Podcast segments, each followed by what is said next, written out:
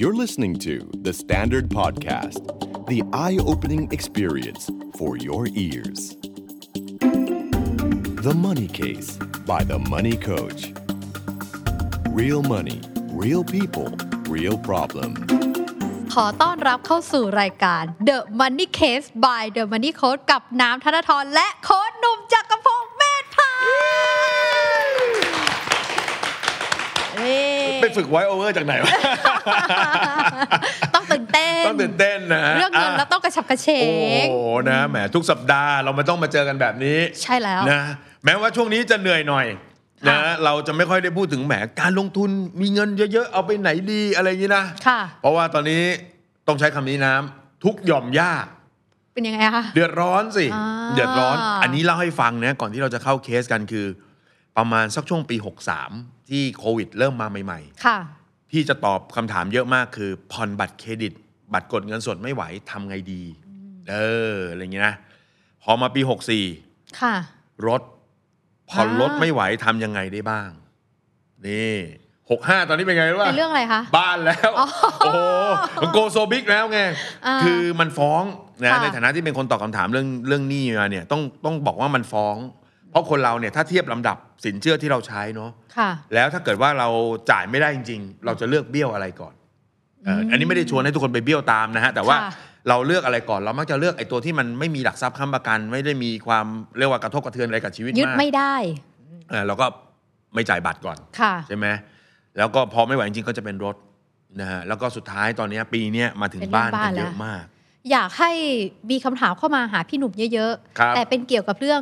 การออมและลง เอ ทุน อ บ้าง เนอะ อ่ ตายแล้วอ่ะอยู่ที่ทำงานอ่ะตัดกองทุนสำรองเลี้ยงชีพแล้ว ก็ยังเหลือถูกไหม อยากจะตัดให้เยอะกว่านี้ได้ไหมอ่ะ เออตัดเต็มสิบห้าเปอร์เซ็นต์แล้วอ่ะ แล้วเอาไปดีเซเองอีก เงินก็ยังเหลืออีกทำไงดีอะไรเงี้ย ประมาณนี้ เออ คือจริง ๆ แล้วเนี่ย เวลาที่เราฟังข่าวนะ เออ ก็อยากให้เพิ่ม 1 KPI อืม หรือเป็นตัวดัชนีชี้วัดก็คือมาถามพี่หนุ่มนั่นเอง ครับ เอ๊ะ ผม ช่วงนี้คำถามเข้ามาเรื่องอะไร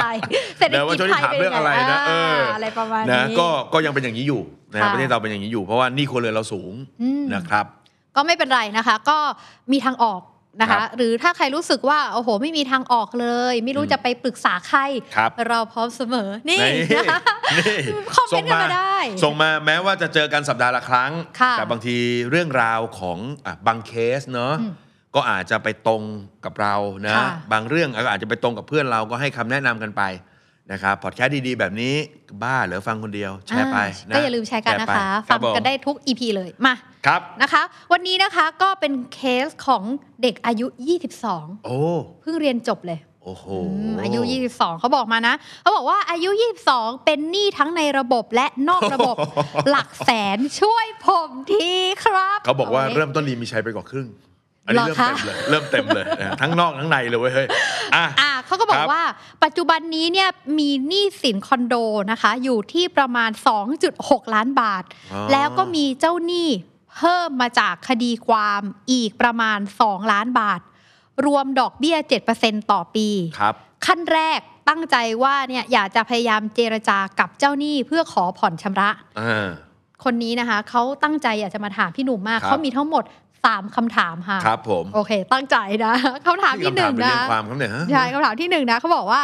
ถ้าเจ้าหนี้บังคับให้ใช้หนี้เป็นก้อนเลย ทางผมอาจจะยังไม่มี อ่า เราพอที่จะสามารถคุยกับธนาคารที่เป็นเจ้าหนี้เราได้ไหมว่า ขอกู้เพิ่มอีกสัก 2 ล้านบาท อืม แล้วผ่อนทางเดียว ใจเย็นๆไอ้ทิศ อ่า อย่าพูดว่า ถ้าไม่อย่างนั้นอาจจะกลายเป็น NPL ผมเพิ่งไปคุยกับธนาคารมาเมื่อกี้เลย อ่า อ่าเขาก็สอบถามถึงราคาประเมิน ซึ่งก็คือคอนโดอยู่ปัจจุบัน อ่า ว่าผ่อนมาแล้วกี่ปีแล้วแล้วประเมินว่าปีนี้จะเป็นอย่างไร ครับผม ดูแล้วก็ไม่น่าจะเกิน 3 ล้านบาท อืม วงเงินที่กู้ไปของเดิม น่าจะเกือบเต็มวงเงินแล้วก็คือ2ล้าน โอ้แม่ เรียกว่ามีหนี้สองก้อน แต่รู้สึกว่าหนี้ที่ดูร้อนใจมากกว่าก็คือไอ้หนี้ประมาณ 2 ล้านนั้น 6ที่เป็นคดีความอั ที่เป็นคดีความ ใช่ไหะ กันเนอะส่วนเอ่อคอนโดตอนนี้มันยังไม่มีปัญหาอะไร ค่ะ ใช่ไหม อ่า เอ่อจริง ๆ แล้วต้องบอกอย่างนี้ว่า หลาย ๆ ครั้งเวลาเรามีหนี้นะแล้วเราจ่ายไม่ไหว เรามักจะตั้งคำถามในหัวมันเหมือนเป็นออโต้ไพายロเลยอะก็คือ ต้องหาเงินใช้เขาเอาเงินที่ไหนดี ใช่ไหมแล้วก็วิธีที่มันจะได้เร็วที่สุดแน่นอนก็คือการกู้อะ ค่ะ แล้วเราก็จะแบบพ พยายามจะไปหาเงินกู้ก้อนใหม่ ๆ เข้ามานะครับ ต้องบอกอย่างนี้ว่าอ่ะสมมติเราเอาตามโครงเรื่องเลย คุณมีหนี้อยู่ประมาณ 2 ล้าน แล้วคุณถึงขั้นเป็นคดีความกัน แน่นอนว่าก็คงจะต้องผ่านกระบวนการหนี้เสียอะไรต่างๆ มาแล้ว เอาจริง ๆ ต่อให้ไอคอนโดอันใหม่เนี่ยเจ็ดล้านด้วย คุณก็กู้ไม่ได้แล้วอะยากแล้วเพราะว่าคุณมีประวัติข้อมูลเครดิตที่ไม่ดีแล้วอะ ค่ะ ต่อให้สินทรัพย์มันมีวงนะเขาก็ไม่ให้ อืม เวลาเขาจะให้สินเชื่อเนี่ยครับเขาดูอยู่2อสามอย่างประกอบกัน ค่ะ หนึ่งคือดูรายได้ ว่าเรามีความสามารถในการชำระคืนเขาไหมสองก็คืออ่าในบางกรณีอย่างเช่นอ่าสินทรัพย์ประเภทธุรกิจ สินเชื่อธุรกิจนะอ่าก็อาจจะต้องมีอ่าสินทรัพย์มาเป็นหลักทรัพย์ค้ำประกัน ค่ะ และส่วนที่ 3 ก็คือประวัติการชำระเงิน ในอดีตต่อไป อ่า เป็นยัง เพราะฉะนั้นถ้าประ ไง วัติการชำระเงินไม่ดีแล้วเนี่ยต่อให้มีอะไรมาเยอะแยะเนี่ยมันก็ไม่ได้ง่ายฮะถือว่าอาจจะไม่ได้เลยด้วยซ้ำ ฉะนั้นถ้าสมมติมีหนี้ในส่วนของคดีความแบบเนี้ยแล้วมันก็ต้องมีการถูกบันทึกแล้วในระบบ มา อยู่ล้ว แน่ ใช่ล้ว ๆ มาแน่ๆ แล้วไม่ใช่เดือนเดียวแหมผิดเดือนเดียวเขาไม่ฟ้องกันหรอกถูกไหมเพราะฉะนั้นมันก็คงต้องผ่าน 3 เดือนมาแล้ว กว่าจริง ๆ แล้วกระบวนการฟ้องเนี่ยเกือบเกือบๆปีครับนั่นหมายความว่ามันยาวไกลมาพอสมควรแล้วนะ ค่ะ มันถึงจะเป็นคดีความกันได้นะ มันไม่ได้เกิดเร็วนะครับไม่ได้ไม่เชื่อลองถามคนที่ลองเป็นหนี้บัตรเครดิตดูเอาแค่บัตรเครดิตไม่ต้องหนี้เยอะประมาณ 2 ล้านหรอก ค่ะ จากเริ่มไม่จ่ายไปจนถึงฟ้องอะไม่ได้เร็วเลยนะ เกือบปี เพราะฉะนั้น ใช่ไหมแสดงว่ามันผิดนะชำระประวัติมันเสียหายมาหมดแล้ว การขอสินเชื่อใหม่ไม่ง่ายนะครับ แต่ไม่ได้หมดหวังสิ่งที่คุณควรจะทำคือ หันหน้ากลับไปหาเจ้าหนี้ตรง ค่ะ ๆเนอะแล้วก็คุยเลยว่า โอ้ด้วยความเป็นหนี้เราต้องรับผิดชอบต้องจ่ายอยู่แล้วล่ะ เพียงแต่ว่าเราไม่มีเงินก้อน ดังนั้นจะขอปรับงวดการผ่อนอะไรยังไงก็ว่ากันไป ตรงนี้ยังเจรจาได้หนึ่งร้อยเปอร์เซ็นต์ หนึ่งร้อย นะค เปอร์เซ็นต์ อ่าแล้วคุณคุยได้อยู่แล้ว เพราะว่า ค่ะ เขาก็อยากได้เงินเขาคืน แล้วหลาย ๆ ครั้งเนี่ยการฟ้องมันเกิดจากการที่มันติดตามคุณไม่ได้ไง ก็เลยต้องฟ้อง ก็ไม่รู้จะทำยังไงเขาก็อยากได้เงินเขาคืนถูกไหม ค่ะ ยันการฟ้องเนี่ยมันยังไม่เกิดการบังคับคดีอะไรกันเลยนะ ถ้าฟ้องแล้วไปถึงบังคับคดีก็แสดงว่าขนาดฉันฟ้องแล้วแกยังไม่มาวันที่มาคุยกันอีก มันถึงไปสู่บังคับคดีอะ อ่า ตกลงอะไรกันไม่ได้คือมันไปทางนั้นนะถูกไหมเพราะฉะนั้นแค่ฟ้องเพื่อจะหาเรียกว่าจะเหมือนกับให้มีคนมาช่วยตามให้หน่อย โค้ชเออโค้ชหนุ่มโค้ชสามารถพูดเรื่องการฟ้องร้องหรือขึ้นศาลดูเป็นเรื่องปกติไปเลยนะคะเนี่ย ครับผมพี่พี่ขึ้นศาลครั้งแรกตอนอายุ 25 โอ้โห ตอนนั้นคิดว่าเป็นเจเพศเปล่าเป็นหนี้ อายุเท่าไหร่ก็ได้ขึ้นทั้งนั้นแหละทั้งเป็นหนี้อะเพราะฉะนั้นเราก็เลยแบบเอ้ยมันไม่ได้มันไม่ได้ขนาดนั้น คือมันไม่ได้น่ากลัวขนาดนั้นถูกต้อง ใช่ ไหม ใช่คือการฟ้องเนี่ยมันหมายถึงว่าฝั่งหนึ่งเนี่ยเขามีเงื่อนไขสัญญา ซึ่งเราไปตกลงอะไรกับเขาไว้ แล้วเราไปทำผิดเงื่อนไข ดังนั้นเนี่ยประเทศเราเขาไม่ได้แบบเอ้า ถ้าเกิดว่าใครไม่คืนเงินเรา เราก็ไปบีบคอมันเอาเงินคืนมาได้ เรามีระบบกฎหมายไงเขาก็เลยต้องฟ้องเพื่อให้ เป็นขั้นเป็นตอนของเขา เออเพื่อให้กฎหมายเนี่ยช่วยตามลูกหนี้มาหน่อย แล้วก็มาคุยกันในวันนั้น ซึ่ง ค่ะ มันยังมีกระบวนการคุยกันได้อีกร้อยแปดนะครับ ไม่ว่าจะเออขอปรับเงื่อนไขการผ่อนก็ได้ บางทีเขาอาจจะยกเรื่องของดอกเบี้ยปรับอะไรออกให้เราได้ก็มีนะนะครับบางทีดอกเบี้ยปรับเราไม่จ่ายเนี่ยดอกเบี้ยปรับวิ่งขึ้นเรื่อยๆเรื่อยๆเรื่อยๆเรื่อยๆเนี่ยพี่ยังเคยเลยสมัยนั้นก็แบบบางทีเป็นหนี้อยู่ล้านสองอย่างเงี้ยแล้วก็ช่วงนั้นไม่รู้เรื่องด้วยความเป็นเด็กเราก็หนี ค่ะ พอหนีปุ๊บดอกเบี้ยโตไปอีก4ี่แสนน่ะ โอ้โห ถูกไหมจากล้านสองไปเป็นล้านหกอ่าแต่พอเรากลับเข้าไปคุยไปเจรจาเราก็คุยกันว่าพี่ทำยังไงได้บ้างถ้าเกิดว่าผมขายบ้านอันนั้นเป็นหนี้บ้านแล้วถ้าผมขายได้แล้วผมอยากจะเคลียร์ในคราวเดียวเดี๋ยวพี่ผมขอสี่แสนได้ไหมก็ยกมือไหว้เลยพี่ผมขอสี่แสนเอาออกได้ไหมผมขอจ่ายแค่ล้านสองเขาบอกก็เดี๋ยวเขาไปทำเรื่องก่อน พอไปทำเรื่องก็ทำได้เออไม่มันก็เป็นเคส by เคสนะ แต่ว่าเราเราสามารถพูดคุยได้ ดีกว่าที่เราจะไปหนีอ่ะ แล้วจริง ๆ การที่หนีเนี่ยบางทีมันอาจจะไม่ได้อยู่ที่ร้านหกเมื่อกี้ที่มันเพิ่ม เออ สี่ มัน แส จะ น ไป นะ ต่อนะ มันจะเพิ่มไปอีกเรื่อย ใช่ใช่ใช่ครับเพราะฉะนั้นเราก็คุยแบบนี้ก็ได้ หรือถ้าเราเป็นสินเชื่อธุรกิจบางทีมีหลักทรัพย์ค้ำประกันเขาอาจจะคุยกับเราว่าเอางี้ไหมอ่าตัดหลักทรัพย์ไปสมมุติถ้ามันเป็นที่ดินก็อาจจะตัดบางแบ่งส่วน ขาย ขายให้ หรือเราเอาที่ขายไปเลยแล้วก็เคลียร์หนี้กันไป ๆ แล้วก็ค่อยมาเริ่มต้นใหม่ ใช่ใช่มันมีช่องทางอีกเยอะแยะเต็มไปหมดเลยเพราะฉะนั้นต้องเจรจาและเจรจาได้ หรือบางทีน้ำเหมือนน้ำเคยอ่านของที่พี่หนุ่มเขียนเหมือนกันว่า ครับ บะบางสินทรัพย์บางอย่างที่เราซื้อไปแล้วเราก่อนหนี้เนี่ย เออ แล้วพอเรามานั่งวิเคราะห์อีกทีเนี่ยบางทีมันอาจจะไม่ได้มีความจำเป็นที่จะต้อง อืม ใช้ในตอนนี้ อ่าย กตัวอย่างรถยนต์ เอออ่ ซึ่งบางทีเราอาจจะคิดกันว่าเออรถยนต์เราน่าจะใช้ทำประโยชน์แต่จริงๆมันเป็นหนี้แล้วเราไม่ไหวบางที มันคุณยังไม่พร้อมที่จะมีรถตอนนี้ ก็อาจจะต้องตัดเรื่องรถออกไปก่อน ใช่ก็โทรเรียกเขาพี่มาเอาของพี่ขึ้นไปเออ ตอนนี้หนูยังไม่พ ร้อม เมื่อกี้แค่ลองผ่อนเด้อ เอออะไรอย่างเงี้ยมันสามารถทำได้คือมันทำให้ ไม่ได้ เราเบาลงไปได้นะครับเพราะฉะนั้น ค่ะ มีปัญหากับเจ้าหนี้เราเจราจาได้หมดเลย แล้วก็บอกนิดหนึ่งว่าเวลาเจราจาก็ไม่ใช่ว่าเอ เอ่อแล้วแต่จะพิจารณาครับ แล้วแต่จะกรุณาไม่ไม่ไม่ไม่ไม่คำว่าเจรจาหมายถึงเราก็มีสิทธิ์บอกเงื่อนไขที่เราทำได้กับเขา คือเราอาจจะต้อง list ตัวเองมาแหละ เออ ความสามารถตัวเองนะ ใช่ ว่า รายได้ของเราเนี่ยมีอยู่แล้วประมาณเท่าไหร่ เรามีรายจ่ายเท่านี้ คิดว่าสามารถที่จะหักหนี้สินต่อเดือนได้อยู่ที่ประมาณเท่าไหร่ ผมไหวเท่านี้ พี่ให้ได้เท่าไหร่ครับประใช่มาณ ใช่ นี้ เพราะบางที คุย ก็เสนอมาอย่างนี้จ่ายเดือนละหมื่นได้ไหมโอ้โหหมื่นหนึ่งพี่ถ้าหมื่นนี่ผมเซ็นวันนี้ ผมเบี้ยวทันที เลยแหละเหนือพี่เคยพูดอย่างนี้จริงๆพี่เคยพูดอย่างนี้จริงๆตอนเจปณีประนอมอ่ะ ค่ะ เออเขาบอกอ้าวคุณจงพงไหวายไม่เดือนละหมื่นโอ้โหถ้าเดือนละหมื่นนะพี่ผมเซ็นวันนี้ปุ๊บเดือนหน้าผมเบี้ยวเลยอะ คือรู้ล่วงหน้าเลย เอออพี่เอาสามพันห้าก่อนสามพันห้าก่อนหกเดือนได้ไหม แล้วก็ แล้วค่อยๆปรับเพิ่มขึ้น แล้วก็ต่อรองกัน ใช่เราสามารถทำได้นะครับเพราะฉะนั้นเราคุยกันเพราะว่านี่เป็นระบบคู่สัญญาคำว่าคู่สัญญาหมายความว่า ก่อนที่เราจะกู้เรามีเงื่อนไขที่ตกลงตรงกันแบบหนึ่ง ค่ะ คุณเอาเงินเราไปเท่านี้ เราจะคิดดอกเบี้ยคุณเท่านี้ เพราะงั้นคุณต้องจ่ายเราต่อเดือนเท่านี้ เมื่อผ่อนไปในระยะช่วงเวลาสัญญาเกิดมีปัญหา เราไม่ต้องหันหน้าไปหาใคร หันไปหาเขานะแล้วบอกว่าพี่ที่เคยคุยกันไว้ ทำไม่ได้ว่ะ ผมขอปรับเป็นแบบนี้ได้ไหมอ่า นี่คือคนที่จะสามารถเปลี่ยนเงื่อนไขในสัญญาให้คุณได้จริง ๆ คุณไม่ต้องหันไปปรึกษาใครเลย ชัดเจน คุยกันเลยได้เลยนะครับ ค่ะ ตรงไปตรงมาได้ดีที่สุดนะฮะ อืม แล้วก็อีกเรื่องหนึ่งที่ต้องเตือนคือมีหลายคนเหมือนกันเวลาที่เอ่อประสบปัญหา แล้วจะพยายามคิดหาเอาเงินก้อนใหม่ ๆ เข้ามา อันนี้ต้องระมัดระวังเนอะคือบางทีเราร้อนใจมากแล้วเราก็ไม่ใช้วิธีการทางตรงที่มันคุยง่าย ๆ กว่า ค่ะ เราก็เริ่มไปหาทางลัดไปกู้มาไปอะไรมา บางคนเล่นการพนัน โอ้ ก็ นี่ ยิ่งหนักเลย อันนี้เหมือนเรื่องเหมือนเรื่องตลกนะ แต่เป็นเรื่องจริง จริง เออแล้วพี่ก็ชอบสัมภาษณ์เขาด้วยนะ เฮ้ยพี่ถามบอกว่ามีคนหนึ่งเป็นหนี้เยอะมาก แล้วก็ได้เงินจากสากลหรืออะไรมาไม่รู้อะแสนหนึ่ง ค่ะ พี่ก็ถามบอกว่า แล้วไปเล่นการพนันจนหมด พี่ถามบอกว่าเอาอะไรคิดวะแรก ๆ คือเราไม่รู้เราไม่เข้าใจเขา คือคิดยังไง เออ ทั้งทั้งที่มีหนี่อยู่แต่ทำไม ใช่ ยังยังกล้าที่จะไปลงพนันเล่นพนันอ่า เออ แล้ว ออ คุยแล้วเป็นไงบ้าง พี่ก็ คะ ถามแล้วก็หลังๆพี่พี่เป็นคนเวลาที่ใครมาถามคำถามเรื่องหนี้อะพี่บินนิสัยอย่างหนึ่งคือชอบยุ่งเรื่องเขาอะคือขอถามหน่อยว่าทำอะไรทำไมถึ เขา งทำแบบนี้ เขาเรียกว่าหาข้อมูลค่ะ พี่ หาข้อมูล หา และคนพนันเนี่ยพี่ก็จะคุยเยอะเยอะมากเลยนะ คือพี่เริ่มเข้าใจว่ะ เป็นยังไงคะ แล้วแล้วก็แล้วก็เชื่อว่าคนเราเนี่ยไม่มีใครเป็นคนบ้าหรอกที่จะทำอะไรแปลกๆแบบนั้น แต่ว่าเวลาที่ชีวิตเราเนี่ย มันไม่มีทางออกเลยเว้ยพยายามมากี่ทางมันก็ใช้คำนี้ เงินมันก็ไม่ได้เยอะขึ้นไม่ได้เติบโตขึ้นน่ะเออ จนมันมันเหมือนกับว่าจะลองเสี่ยงกับชีวิต สักครั้ง สักครั้งหนึ่ง เอาสัก อ ตั้งเผื่อมันจะมีดวง ใช่ใช่เพราะว่าหลาย ๆ คนที่พี่คุยเนี่ยบางคนเป็นวิศวกรนะ บางคนเป็นแบบทันตแพทย์นะ ค่ะ แล้วทำแบบเนี้ยเล่นพนันเนี่ยแต่คือแบบโอ้โหคุณเรียนมาก็เยอะทำไมเป็นแบบนี้ล่ะแต่พอเราเข้าใจว่า เออว่า พอเวลามันดิ่งจริง ๆ เนาะแล้วมันไม่มีทางออกประกอบกับเรื่องเล็ก ๆ เรื่องหนึ่งคือ บางคนน่ะยิ่งมีหน้าตาที่ ทางสังคม ทางสังคม ใช่ไหะ สูงเนี่ย เราจะให้เขาหยิบยืมคนใกล้ตัวเขายังลำบากใจเลย พูดไม่ได้ พูดไม่ได้ถ้ามีคนรู้ถูกไหมแล้วก็ในสาในสถาบันการเงินก็โอ้โห กดจนหมดทุกทางแล้วไปไหนไม่ได้ ไอ้คันแล้วก็เผลอไปออกไปนอกระบบด้วย เพราะว่าเดือดร้อนมาก ค่ะ เออ แล้วก็ทีนี้ทำไงอ่ะ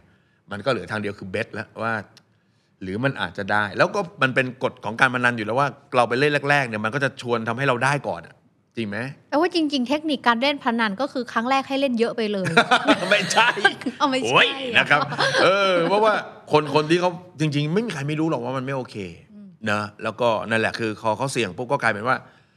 เหมือนกับเราเคยได้อะมันก็ ค่ะ ยิ่งเบ็ดสูงขึ้นเรื่อยๆเรื่อยๆแล้วพอขาดทุนปุ๊บสมองมันจะมีเหมือนกับมีสมอที่ทิ้งไว้ว่า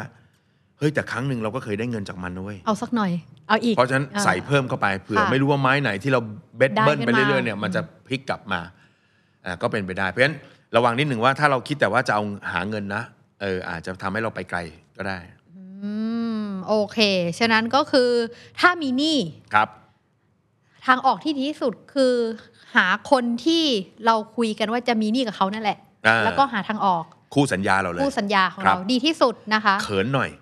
เขินหน่อยแต่จบ มันเขินลองดูนี่เนอะเนอะมันเขินหน่อยเพราะว่าเราเดินเข้าไปในในสาขาเนี่ย วันนี้พี่ยังเขียนบทความไว้เลยอ่ะพี่ก็บอกว่าทำไมไม่มีปุ่มกดบัตรคิวปรึกษาปัญหาสินเชื่อ อ่า จริงไหมเราเดินเข้าไปเราจะกดปุ่มไหนในปุ่มคิวอ่ะเขินอ่ะ อื่นๆ มัน ค่ะ ไม่มีฮะ ไม่มีใช่ไหม สองพี่ก็เดินเข้าไปปุ๊บแล้วเวลาเรื่องเล่าเรื่องหนี้เนี่ยใครไม่เคยเป็นไม่รู้หรอกมันต้องเล่ายาวนะถูกไหมเออไม่ใช่มาถึงปุ๊บมองหน้าปุ๊บก็รู้เลยถูกไหมพี่ก็ต้องเล่าโทษนะครับพอดีผมซื้อมีสินเชื่อบ้านกับธนาคาร แล้วก็ผ่อนมาประมาณ3ปี ตอนนี้ไม่ไหวจริง ๆ ครับ แล้วก็ไม่รู้จะจะมีทางออกอะไรยังไงบ้างอะไรอย่างเงี้ย เออพี่ก็บอกว่าช่วยมีปุ่มสักปุ่มได้ไหมเนอะแล้วก็กดว่าพอกดปุ๊บแล้วก็มีเจ้าหน้าที่คอยรับเรื่องมีกรอกเรื่องเรื่องมันจะได้มีการเดินแล้วก็ช่วยเขาได้บ้าง ช่วยจริงจังด้ว เอย อช่วยจริงจังน เพราะว่าถ้าเขามาที่ธนาคารแล้วอ่ะแปลว่าเขาก็พยายาม แสด ที่ งจะความรับผิดช หา อบนะ ทางออกแล้วด้ แสด วยงความรับผิดชอบนะ เช่เดียวกั ยังแซวเลยบอกว่าซื้อตู้เย็น ยังมีบริการหลังการขายหนึ่งปีเลย ผ่อนบ้าน 30 ปีไม่มีเอง ถูกไหม กูดเลยเหรอวะ ถูกไหม อ่า เออก็ต้องพี่ก็พูดตรงๆพี่ก็พูดตรงๆ ค่ะ โอ้โหวันนี้เป็นแบบเป็นศึกเลยครับมีแบบมีมุมคิดหลากหลาย แต่ว่าพี่ยังเชื่อเสมอว่าวิธีเนี้ยเร็วที่สุดทางตรงคือทางลัดที่ดีที่สุดเรื่องเงิน เหมือนกับว่าแผลสดแล้วจบไปเลย อย่ายืดเยื้อ ใช่ อืม คุยแล้วเขินๆหน่อย เจ็บหน่อยอายหน่อยในช่วงแรกที่ต้องบอกคนอื่นว่าเรามีปัญหา ค่ะ แต่มันคือการยอมรับความจริง มัน อ่า แสดงความรับผิดชอบ และทำให้เจ้าหนี้เรารู้แล้วว่าเรามีปัญหา บางทีเราอาจจะไม่ต้องขู่เขานะแต่พูดแค่นี้ก็พอ ถ้าพี่ไม่ช่วยผมก็ไม่เป็นไรครับ แล้วแต่พี่ก็ไม่ต้องโทรมาแล้วนะครับ เพราะผมมาบอกถึงที่แล้วว่าจ่ายไม่ได้ อืม นี่ไม่ได้ขู่นะ อืม แต่ก็พูดตรงๆแล้วไงว่า คุณคิดว่าคนคนหนึ่งที่เขาเป็นหนี้หนักๆเขาเขาเขาไม่บากหน้ามาเหรอ ใช่ เนอะเดินเข้ามาคนเต็มสาขาก็ไม่อยากจะคุยแล้ว นี่พี่พูดพูดจากอาการตัวเองตอนที่พี่แก้ปัญหาเลยอะคนเต็มสาขาเลยแล้วพี่ทำไงวะมองซ้ายมองขวาไล่พนักงานก็เป็นไง ยืนปุ๊บคุยอยู่นานอะไรนะคะ อธิบายอีกทีมึงก็ให้กู ซ้ำอยู่นั่นแหละกูเขินเราเขินน่ะ อืม นะแต่ว่า ค่ะ การเขินครั้งนี้มันจะทำให้เราแก้ปัญหาแล้วเคลียร์ปมที่ดีที่สุด เพราะว่าเมื่อมีการเปลี่ยนแปลงปรับปรุงสัญญาเงื่อนไข ก็แสดงว่าเรายังเป็นคนดียังเป็นกู๊ดบอยยังอยู่ในถูกที่ถูกทางอยู่ คือเอาง่ายๆนะ ฟังเอาให้เห็นนะ สมมติเป็นเป็นหนี้อ่ะ อืม แล้วยังมานั่งตรงนี้ได้อ่ะก็แปลว่ามันมีทางออกและมีทาง มีทาง ร อ อ อ ด กมีทางออก ค่ะ นะ โอเค เป็นกำลังใจให้ เป็นกำลังใจให้นะคะ ฉะนั้นก็ เขินนิดนึ อันนี้เขินนิดนึงนะคะ กับเรื่องที่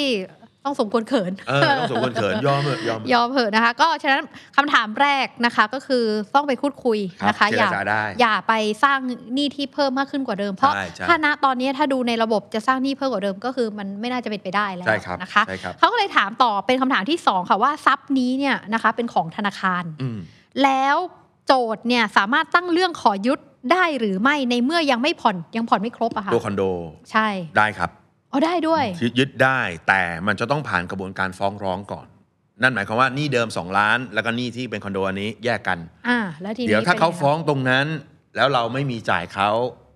ไปเจรจากันที่ศาลแล้วตกลงอะไรกันไม่ได้ ค่ะ ถูกไหมมันก็มีโอกาสที่เขาจะพิสูจน์ทรัพย์ หาทรัพย์ว่ามีทรัพย์ไหนที่อยู่ในชื่อเราอยู่บ้าง แล้วก็บังคับขายทรัพย์นั้นทอดตลาด ค่ะ อ่ายกตัวอย่างเช่น น้องก็บอกว่า อ่า ตอนนี้มีหนี้อยู่เท่าไหร่อ่ะสองล้านหก ใช่ ไหม ใช่ค่ะ อ่าแต่ว่าทรัพย์เนี้ยคอนโดนี้อาจจะขายได้ 3 ล้าน อืม เขาก็จะบังคับให้ขาย สมมุติถ้าขายได้ 3 ล้านจริง น้องก็ต้องเอาสองล้านหก อ๋อ คืนค่าคอนโดไปก่อน แล้วจะเหลือส่วนต่าง4ี่แสนก็ต้องเอามาจ่ายกับตอนนี้อยู่ดี ซึ่งก็อาจจะไม่พออยู่ดีเห็นไหม อ๋อ เออเพราะว่าตรงนี้ไอ้ตัวสินไอ้ตัวสินเชื่อตรงนี้ที่มีคดีความกันเนี่ยค้างกันอยู่ 2 ล้าน ถูกไหมมันก็ไม่จบอยู่ดี เพราะฉะนั้นคุยตรงๆ แล้วก็ผ่อนต่อไปสบายกว่า แต่ว่าเขามีเขามีสิทธิ์ยึดได้ครับ แต่ว่าอยู่ดีมายึดไม่ได้หรอกต้องมีกระบวนการ อืม นะครับ ก็ใช้เวลา ก็เลยมีเป็นคำถามคลายแม็กซ์สุดท้าย ครั ค่ะ บผม คำถามคลายแม็กซ์เลย โอ้โห หาทางออกไม่ได้แล้ว เออ คำถามคลายแม็กซ์คือ แล้วถ้าไม่มีหลักทรัพย์ค้ำกู้ทางไหนได้อีกบ้าง ขึ้นมาเลยค่ะ ตอนนี้ข้างใต้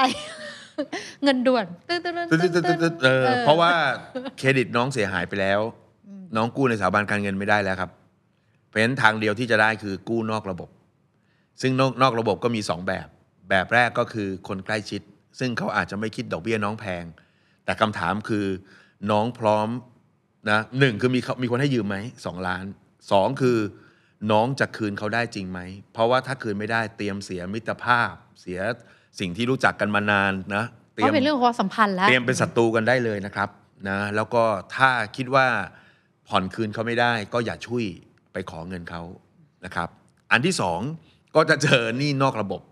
ซึ่งดอกเบี้ยก็มีตั้งแต่ 5%ต่อเดือน 10%ต่อเดือน 20 ต่อเดือน และ 5% ต่อเดือน ต่อ นะ วัน ต่อโอ้ห้าเปอร์เซ็นต์ต่อวัน อ่า ด้ ก็ วย หนักหนาสาหัสทั้งสิ้นนะครับ เพราะฉะนั้นถามตรงๆ ฟังมาถึงตรงเนี้ยอันไหนง่ายกว่า อันไหนที่มันเหมือนกับดึงเชือกผูกคอให้แน่นขึ้นนะ อืม เพราะฉะนั้นฟังตรงนี้น้องเขาน่าจะตัดสินใจได้ น่าจะรู้คำตอบ อืม อืม นะครับ ค่ะ เพราะฉะนั้นเชียร์เถอะครับนะแล้วก็สิ่งหนึ่งที่คนทำธุรกิจเนี่ยจะต้องนะคิดว่าอายุ 22 แล้วมีหนี้สินได้ขนาดนี้เนี่ยคิดว่าน่าจะทำธุรกิจ ไม่งั้นไม่สามารถกู้ได้ขนาดนี้ สิ่งหนึ่งที่คนทำธุรกิจต้องต้องรู้จักแล้วทำให้เป็นก็คือยอมแพ้ให้เป็น จริงไหม หัวใจลูกผู้ชายแล้ว เอ นะเนี่ย อ เออ อย่ามาแบบ พี่ผมถอยหลังผมถือว่าหกล้มอ่ะเนกอะว่า อ่า เออล้มบ้างก็ได้ การทำธุรกิจเนี่ยถ้ามันไปไม่ไหวจริง ๆ ประเมิน ค่ะ แล้วไม่รอดจริงๆเนี่ยการพยายามสู้พยายามกู้พยายามเอาเงินมาตู้ทุกทางเนี่ยจะทำให้เราแย่ลงไปอีก ม แล้วแทนที่ล้มหนึ่งธุรกิจเอ้าขายทรัพย์สินคืนเข้าไป อะไรต่างๆ มีส่วนต่างนิดนึงทยอยใช้ แล้วเราฟื้นกลับมาเร็ว ค่ะ เราอาจจะเริ่มธุรกิจใหม่ได้เร็วกว่า การที่ ยอมดันทุลังแบบนี้ อ่า ไป ดันทุลังไปเรื่อยๆ แล้วก็หนักหนาสาหัสากัน พี่เล่าเรื่องหนึ่งเป็นตัวอย่างให้เปรียบเทียบเลยก็ได้ ค่ะ พี่กับเพื่อนคนหนึ่งครอบครัวล้มละลายในปี 40 เหมือนกัน อืม ปีนี้ 65 ใช่ไหมครับ ค่ะ เพื่อนพี่ยังไม่ออกจากปัญหานั้นเลย โอ้ เพราะมันคาราคาซัง มันยืดเยื้อ มันแก้ปัญหาประนอมแล้วประนอมอีกไม่จบ เพราะว่าก่อนหน้านั้นก็คือยืม ยืม ยืม ยืมจนมันล้นพ้นน่ะนะแล้วเจ้าหนี้ก็สู้ตายเจ้าหนี้ก็ไม่ยอมฟ้องล้มละลายด้วย เออ ถูกไหมคือถ้า ค่ะ ถ้าเกิดว่าหนี้มันสูงมากเขาอาจจะฟ้องล้มละลายแต่เขาไม่ฟ้องอะ ค่ะ เขาก็สู้กับเราไปเรื่อย ๆ อย่างนั้นนะเราจะยิ่งเจ็บแล้วเราจะยิ่งเหนื่อย เพราะฉะนั้นเอ่อไม่อยากให้เป็นอย่างนั้นนะครับ ค่ะ เพราะฉะนั้นถ้าเกิดว่าไม่ไหวจริง ๆ อย่าคิดแค่ว่าจะเอาเงินที่ไหนมานะแต่ให้ประเมินดูว่าเราเราไม่ไหวกับมันจริง ๆ กับธุรกิจนี้มันไม่น่าจะไปได้ วิธีดูคือ ลองทำตัวเลขรายรับรายจ่ายก็ได้ สมมุติว่าธุรกิจเรามีรายได้ต่อเดือนประมาณเท่าไหร่ตอนนี้ แล้วก็มีต้นทุน ต้นทุนรายจ่ายประมาณเท่าไหร่ ค่ะ เงินที่ต้องผ่อนหนี้ดึงออกก่อนเลยนะ ไม่ต้องเอามาคำนวณนะ ลองบวกลบดูซิว่ามันกำไรอยู่จริงหรือเปล่า เพราะว่าถ้าสมมติจริง ๆ แล้วมันไม่กำไรอ่ะ ก็แปลว่ามันก็ไม่พอที่จะผ่อนอยู่ ใช่ แล้ว ใช่ต่อให้น้องกู้เข้ามาก็จะยิ่งเละหรือหักลบกันแล้ว นี่คือยังเอาเอาตัวผ่อนหนี่ออกนะ ค่ะ แล้วหักลบปุ๊บเนี่ยมันเงินที่ได้กำไรไม่พอเลี้ยงครอบครัวน้องอะ ก็ แค่ ไม่ นี้ก็คือทำเสียเปล่าแล้วอะ อืมแปลว่าจ โอเค ริง ไหๆมการทำธุรกิจถ้าเราจะประเมินคืออย่างน้อยก็ต้องได้กำไรได้มาให้กับตัวเองครอบครัว แล้วก็สุดท้ายก็คือในเรื่องของการชำระหนี้ด้วย ถ้าไม่ไหวก็แปลว่าเราอาจจะต้องพอก่อน หรืออาจจะต้องลดขนาดไซส์ลงมาก็ได้ อ่า ลดขนาดไซส์ของการทำธุรกิจลงมา ใช่ จากที่เราคิดเป็นสเกลใหญ่ก็อาจจะค่อยๆทำ ใช่ใช่ความยาก ประเมิน มีอยู่อย่างเดียวคือ ธุรกิจนี้เป็นธุรกิจบรรพบุรุษนะฮะ ค่ะ วิธีการแก้ก็คือให้จุดทูบบอกกง แล้วก็บอกว่า ปีนี้ต้องขออภัยกงด้วย เออกงเราคงต้องปล่อยมันไปก่อนแล้วเดี๋ยวค่อยเอากลับมาใหม่ เดี๋ยวจะกลับ นะ มา ฮะครับ โอเคนะก็บอกญาติผู้ใหญ่ด้วยนะ โอเคนะคะ ก็ตอบคำถามก็อย่างข้อแรกก็คือลองคุยเจรจาคำถามที่สองก็คือถูกยึดทรัพย์ได้ ใช่ นะ คคะรับ แล้วก็อย่างที่ ทำให้ สาม จ่ายเขา ก็คือถ้าไม่มีหลักทรัพย์ก็คือเราก็ต้องเป็นกู้นอกระบบ แต่เขาว่านอกระบบในระบบในที่นี้ก็คือคนในครอบครัวอาจจะคนรู้จักเพื่อนก็ได้พี่หนุ่ม ครับ เพื่อนก็ให้ อ่า ยืมนะ โอ้โหนะถ้ามีเพื่อนแบบนั้นบอกพี่ด้วยแล้วกันนะ ใช่ ยืมสองล้าน เพื่อน ทีมงาน เนี่ย ตาลูกวาวเลยนะ ทัน เพื่อนอย่างนี้ เลยนะ น่าคบเนาะ เออ ยืมวันทีสองล้านเนี่ยเออ ใช่ไหม ครับ ใช่ไหมคะก็อาจจะลองคุยดู แต่ก็อย่างที่บอกไม่ว่าจะยืมใครก็แล้วแต่ก็ต้องรักษาสัญญา ครับผม ไม่ว่าจะสัญญากับเพื่อนกับคนในครอบครัวแล้วก็กับธนาคารที่เราทำสัญญากู้ไปด้วยนะ ครั คะ บ โอเคนะคะ และถ้าใครนะคะมีปัญหาแบบนี้นะ ครั คะ บ อยากจะมาเล่าสู่กันฟังอยากมาปรึกษากับพี่หนุ่มหรือโค้ชหนุ่มนะคะ ก็สามารถพิมพ์เข้ามาใต้คอมเมนต์ตรงนี้ได้เลยนะคะ ทางทีมงานค่ะ เราจะเก็บมานะคะ แล้วก็จะมาพูดคุยแล้วก็วิเคราะห์แก้ปัญหาไปด้วยกันค่ะ ครับ แล้วก็อย่าลืมนะคะ รายการดีๆ แบบนี้ก็คือรายการ The Money Case by The Money Code นะคะ ก็สามารถติดตามได้ที่ The Standard Podcast แล้วก็รวมถึง Podcast แพลตฟอร์มในทุกช่องทางด้วยค่ะ สวัสดีก็ต้องลาไปก่อน สวัสดีค่ะ สวัสดีครับ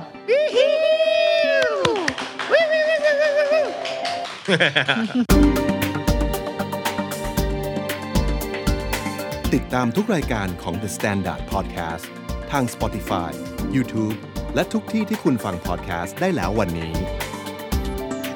The Standard Podcast Eye Opening for Your Ears